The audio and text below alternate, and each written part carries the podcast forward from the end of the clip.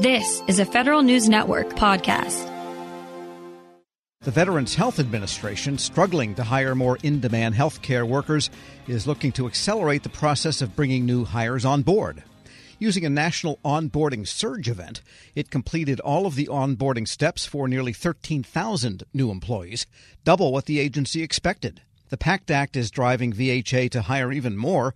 And for an update, Federal News Network's Jory Heckman spoke with VA's Undersecretary for Health, Dr. Shereef Elnahal. We just made tremendous progress during this onboarding surge event. I couldn't be happier uh, with the results. And that's primarily because veterans, at the end of the day, need the full complement of staff at every facility and medical center that we have. And this effort was designed primarily to be able to inject so many more people into every side of care that we have. So we ended up completing all onboarding steps for about 12,872 new employees. That means they've done everything required to onboard into our facility. Now, some of those employees may decide to go elsewhere. A lot of these healthcare workers have multiple offers, but I just can't tell you how amazing that progress is we were clocking in or estimating that about 6,500 employees would be onboarded across the system. So we almost doubled that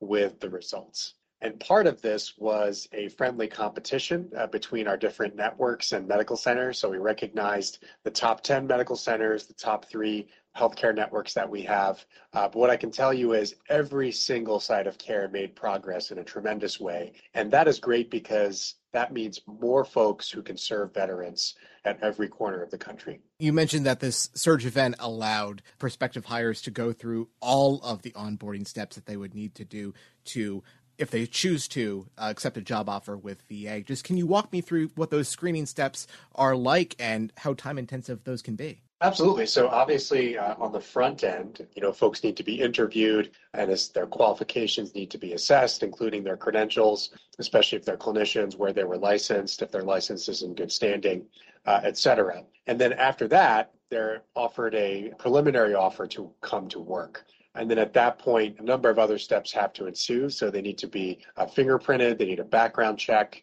uh, they need to be drug tested in many cases.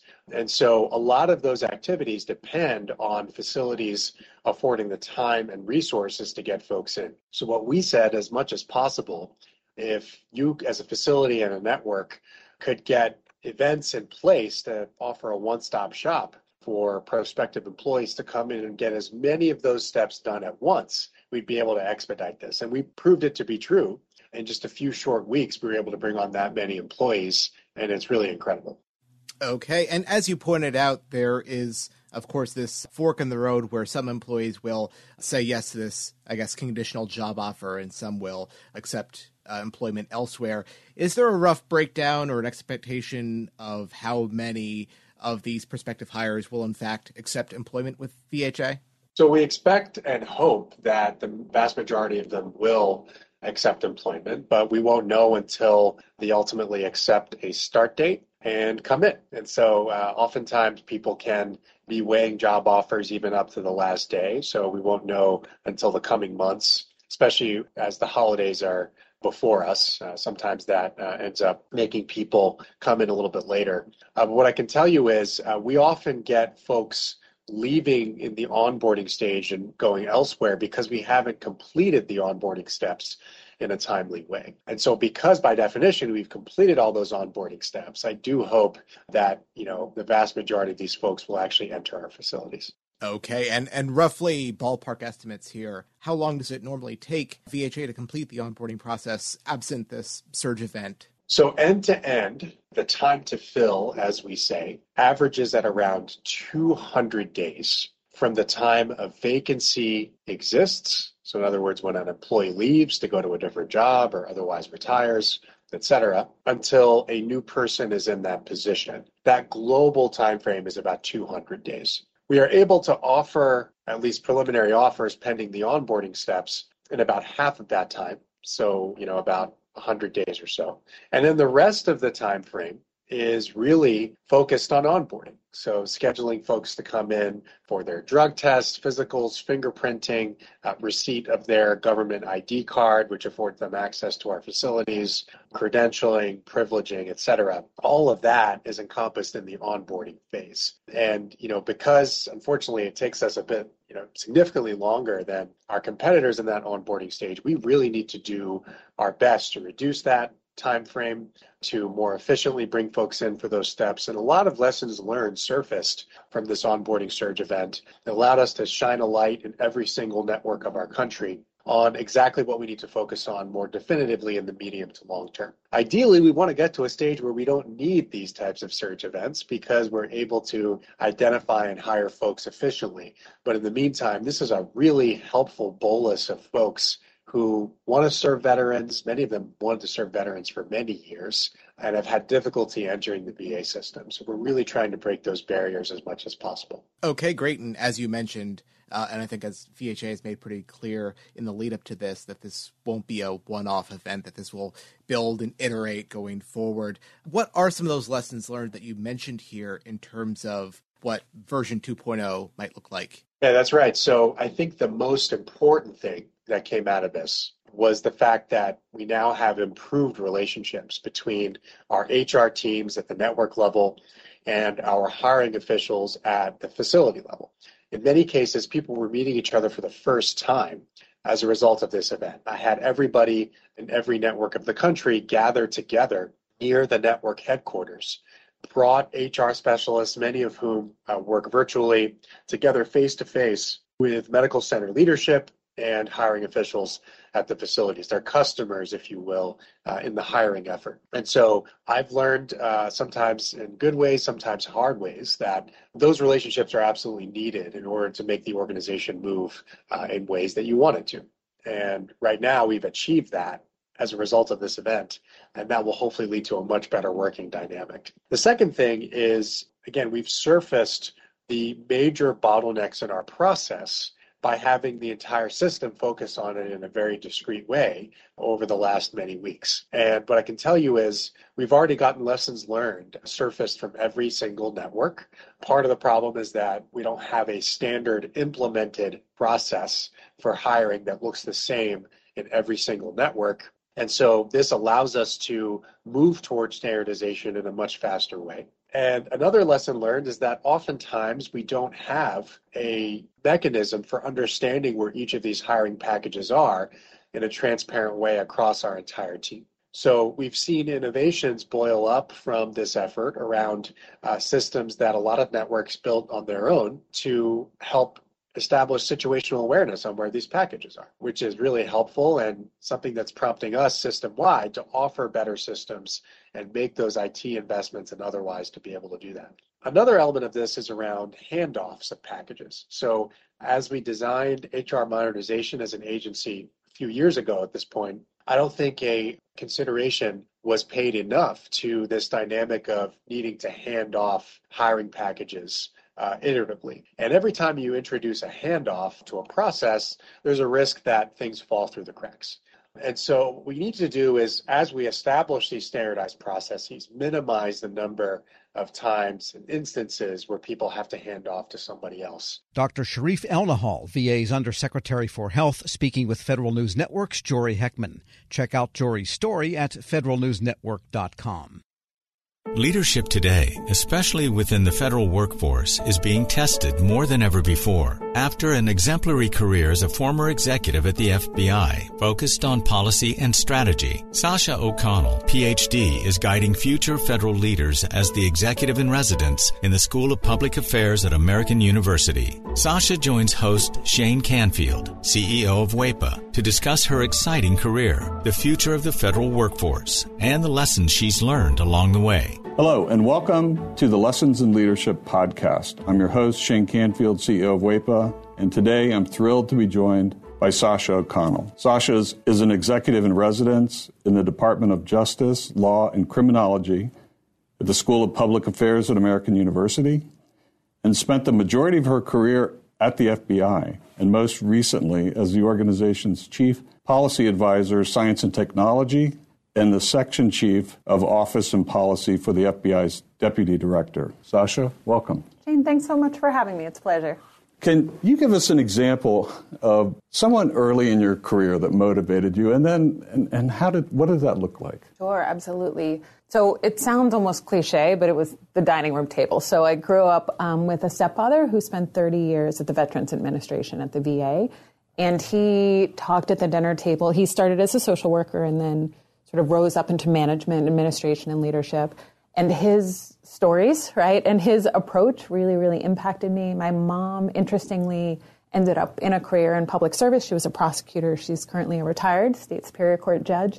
Um, but she had a big career change also in her 40s. She went back to law school in her 40s. So getting all of that in the mix at a young age at the dinner table really, really impacted me um, in really specific ways. Yeah, that's amazing. My my father was part of um, the generation that took um, President Kennedy's call to action, and he took that to heart, and he went and worked at the Department of Interior and a number of other places in federal service. So it's it's catching when when you're around it.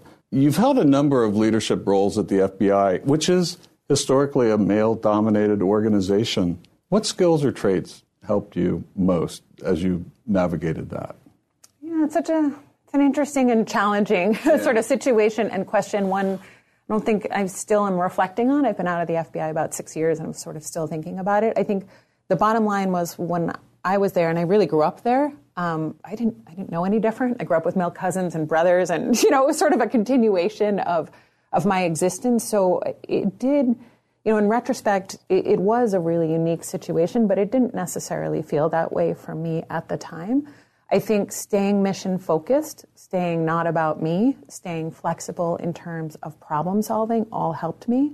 I will say there's resources today that weren't there when I was there, or certainly when I was starting out.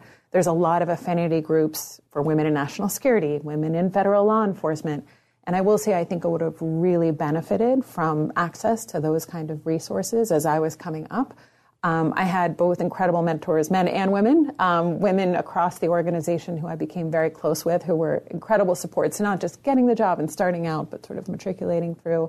But again, I'm really sort of proud of, involved in some of the work of those external organizations that bring women across government, um, executive women in government, and those kind of organizations together, because I think it is really, really helpful um, as one moves through.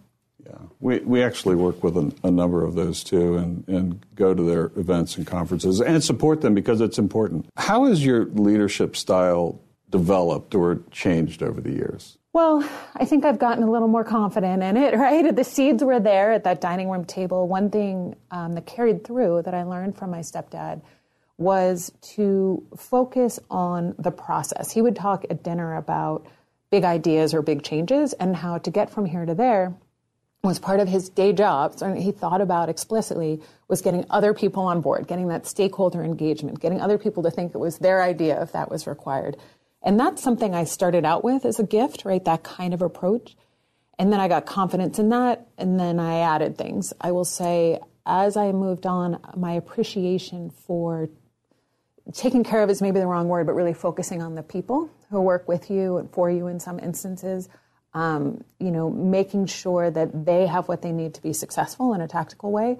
But then also something I definitely learned at the FBI as I went along is, you know, the importance of creating an environment that is supportive and inspiring. You know, we joke about it, but food has played a pretty serious role um, in my leadership style over time. Um, I learned from great mentors. I worked with Bill Estevez at the FBI, who had a full scale cappuccino maker at his cubicle, right, and would host coffee hour, and you'd see the steam rising across the cubicles.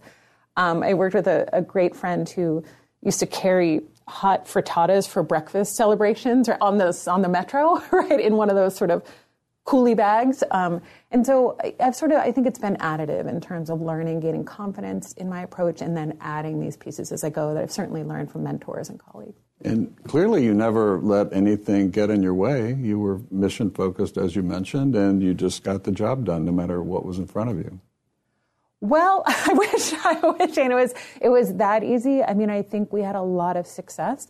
Um, one thing has always been my approach when starting out as a leader too is to solve near-term problems. I always say sort of deliver short and then you can push them long, right? So we we don't always succeed in those long-term goals or those, you know, sort of blue sky ideas as leaders we want to achieve. Um, but we deliver on those short-term pieces, right? And you get that buy-in from the stakeholders, and then often you can push toward those bigger dreams, hopes, aspirations, and goals.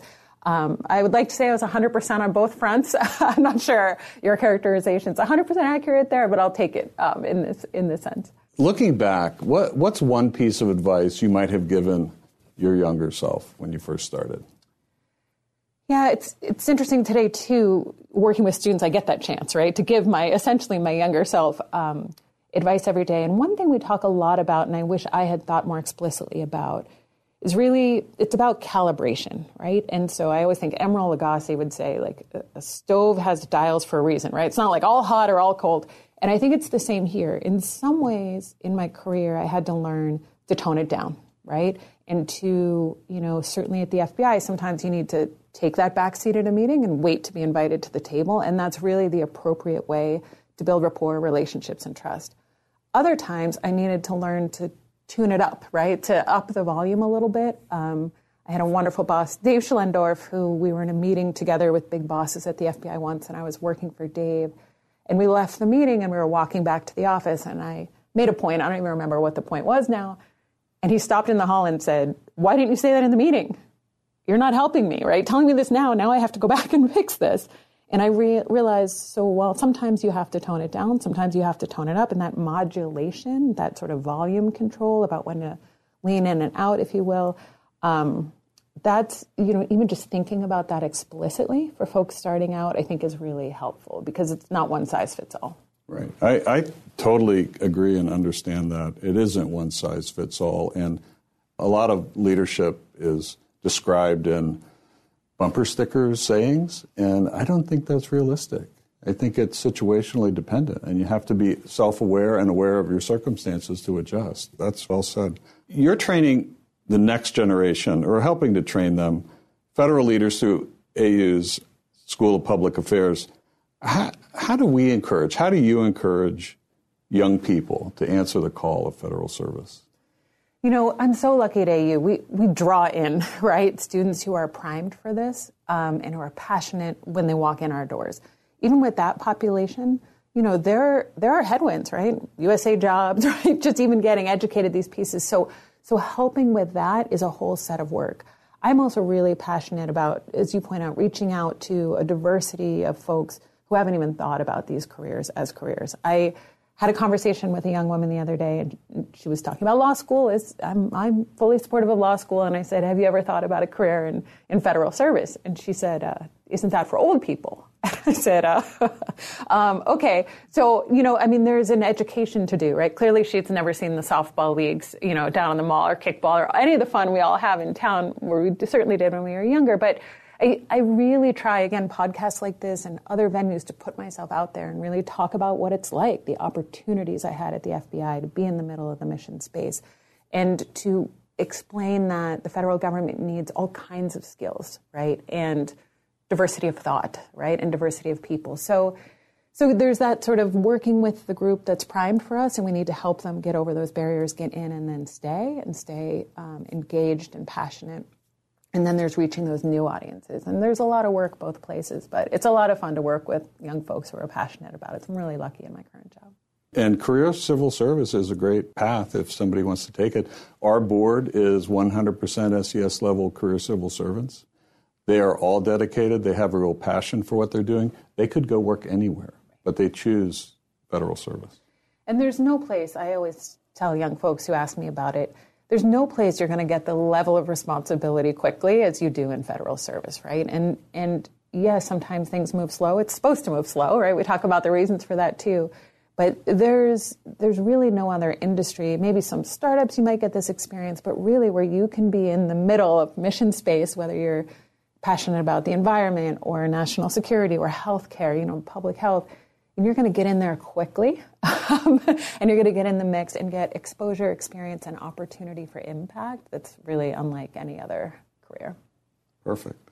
Well, thank you, Sasha, and thanks to everyone for listening. I'm Shane Canfield, and this has been the Lessons in Leadership podcast. Talk to you next time. Your favorite band's about to play a sold out show. You got in. Over here! With a friend and found a spot close enough to see the set list. They're definitely playing your song. When you're with Amex, it's not if it's going to happen, but when. American Express. Don't live life without it. Grab a 30-day free trial of LiveXLive Plus, and you'll get unlimited skips, commercial-free music, and all of the podcasts and live streaming events you can handle. Visit livexlive.com slash podcast one to learn more and start your free trial.